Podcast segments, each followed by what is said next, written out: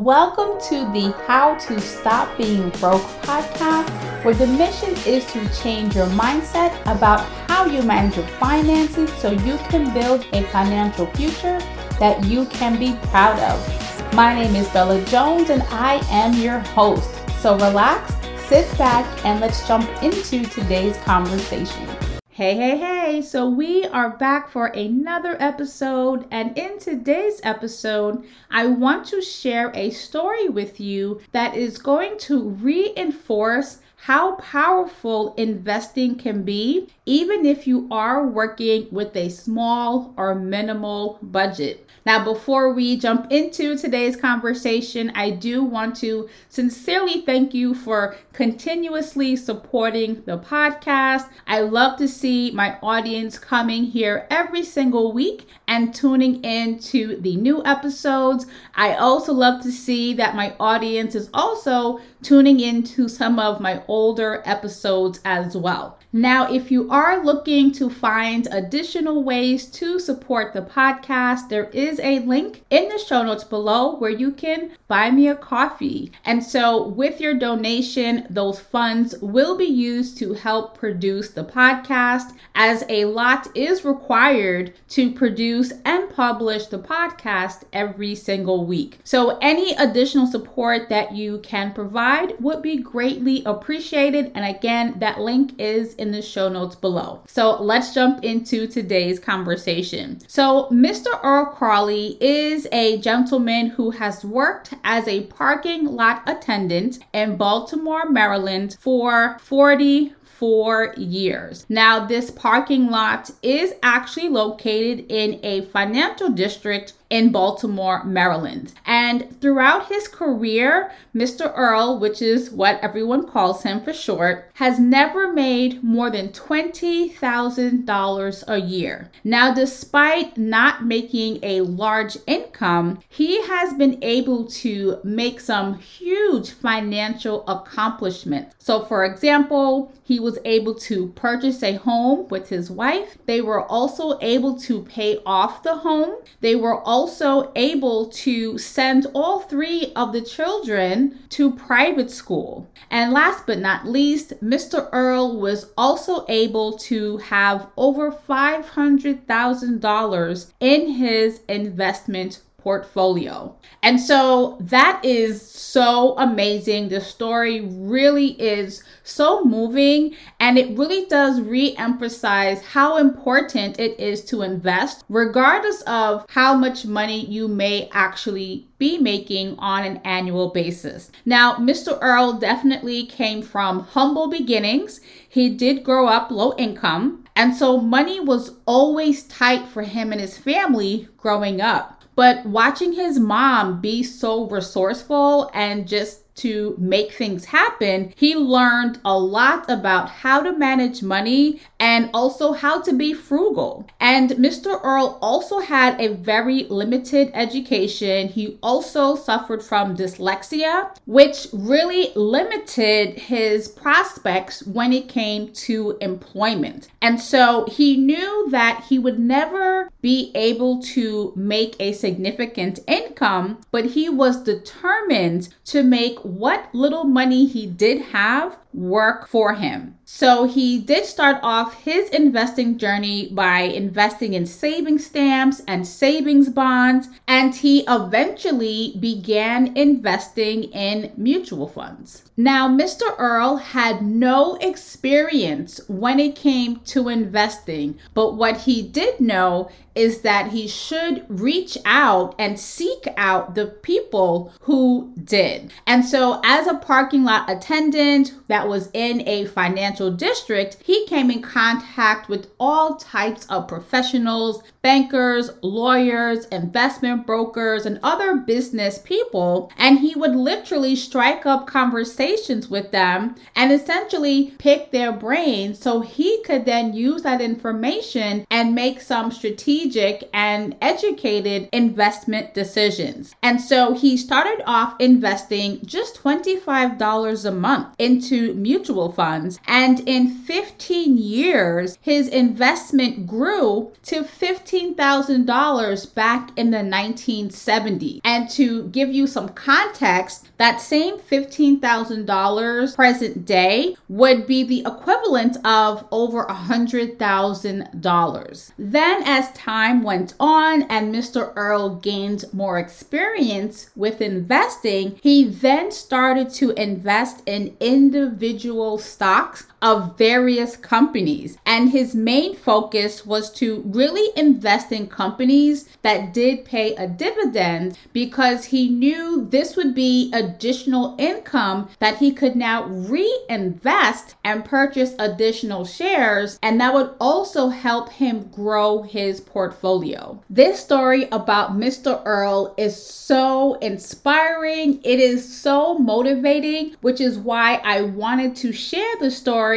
with my audience. I will also put a link to a YouTube video in the show notes where a local news station did in fact interview Mr. Earl. And I think by watching this YouTube video and hearing Mr. Earl's story firsthand will really drive the point home. And I think it is a beautiful story. The other part that is really interesting about Mr. Earl's story is that back then, he didn't have a smartphone. There weren't apps he could use to open a brokerage account. There wasn't an online website he could go to register to open his account. He literally had to walk into these offices to open his account, to make his investments, which really goes to show you how committed Mr. Earl was to his investments and also to building wealth for himself, his wife, and for his family. And fast forward to present day, we do have a lot of ways that we can start our investing journey. We do not have to physically leave our homes to open an account. We do not have to physically leave our homes to make deposits into our accounts. And we also do not need to consult with anyone to make our investments as well. And so we are really in a time where investing is so accessible. There is no excuse for us not to be investing. It really comes down to how serious and how committed are you to your wealth building journey. Every day that you are not investing is a missed opportunity to have potentially thousands of dollars at your disposal in the future. So please do not discount or take for granted how important it is to do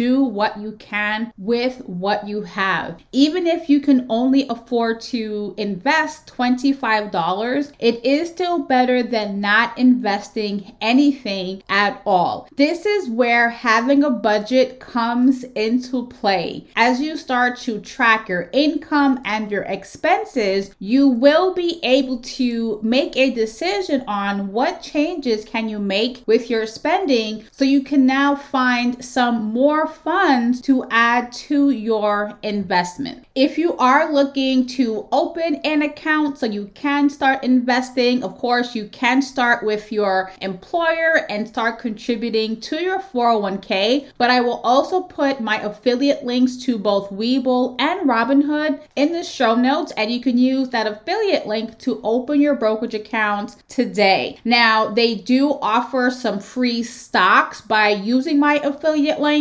And the promotions do change from time to time, but by using the link, you will qualify for at least 1 to 2 free stocks. There are times where they will increase how many free stocks you can qualify for, but again, I will put that link in the show notes below. Now, with both Webull and Robinhood, they do offer fractional shares. And so if you've been here before, you have heard me talk about fractional shares, but if you are new around here, I will discuss what that is briefly. property. So fractional shares gives you the ability to purchase a piece or percentage of a stock in the event you do not have enough money to buy one full share. And let me walk through an example. So let's say there's company ABC, it's going to be a fictitious company, and their stock is currently $100 per share. And let's say you don't quite have $100 right now to purchase one full share, but let's say you might have $25. So you can go into your Webull or Robinhood account and buy $25 worth of a stock from company ABC. And then from there, I would encourage you to repeat that investment either once a month or every pay period. And as you begin to repeat that investment, you will, of course, eventually have one full share of company ABC. Now, I am sure there is someone listening to this episode and they are like, Bella, but it is only $25. What is the big deal? It's not a lot of money. I should probably wait until I can afford to invest more. I understand the story about Mr. Earl. I get it, but things in the 60s and 70s and 80s were so much cheaper. Things are so expensive right now. Money is tight. I'd rather keep my $25 and do something else.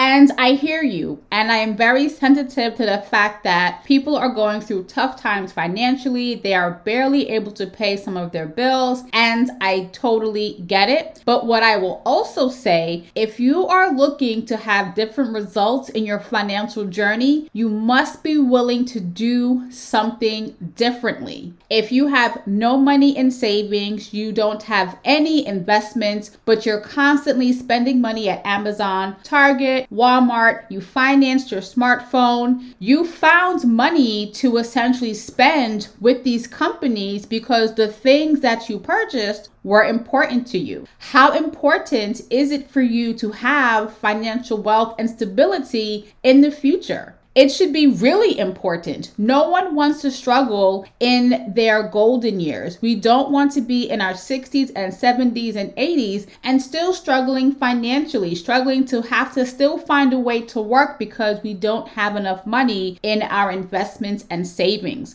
And so this is why Mr. Earl's story is really so eye-opening, because for many of us, I'm sure we are making a lot more money than $20,000 a year. And if he was able to commit to his investments, there's no reason why we cannot do the same thing, especially when we are in a time where investing is more accessible. You have the access to fractional shares, and you have so much information to help you learn. You can go to Google, YouTube University. You have me in this podcast. There are other people who discuss investing for free. And then, of course, from there, you can invest in programs and courses to really help you level up your knowledge, which, for example, is why I offer my Investing Accelerator. Mr. Earl didn't have access to any of that. He had to physically go to work. He had to have the confidence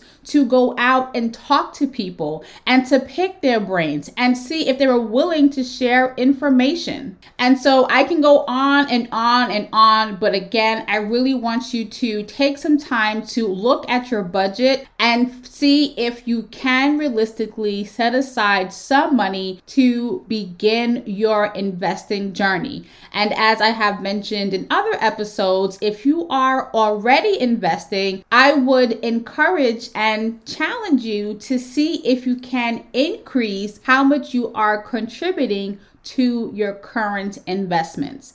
And so that is it for today's episode. Thank you so much for stopping by. I will see you in the next episode. Take care. Thank you for listening to another episode of the How to Stop Being Broke podcast. Now, if you enjoyed today's episode and look forward to future conversations like the one we had today, make sure to subscribe, because it is time for you to stop being broke and create a financial future you can be proud of.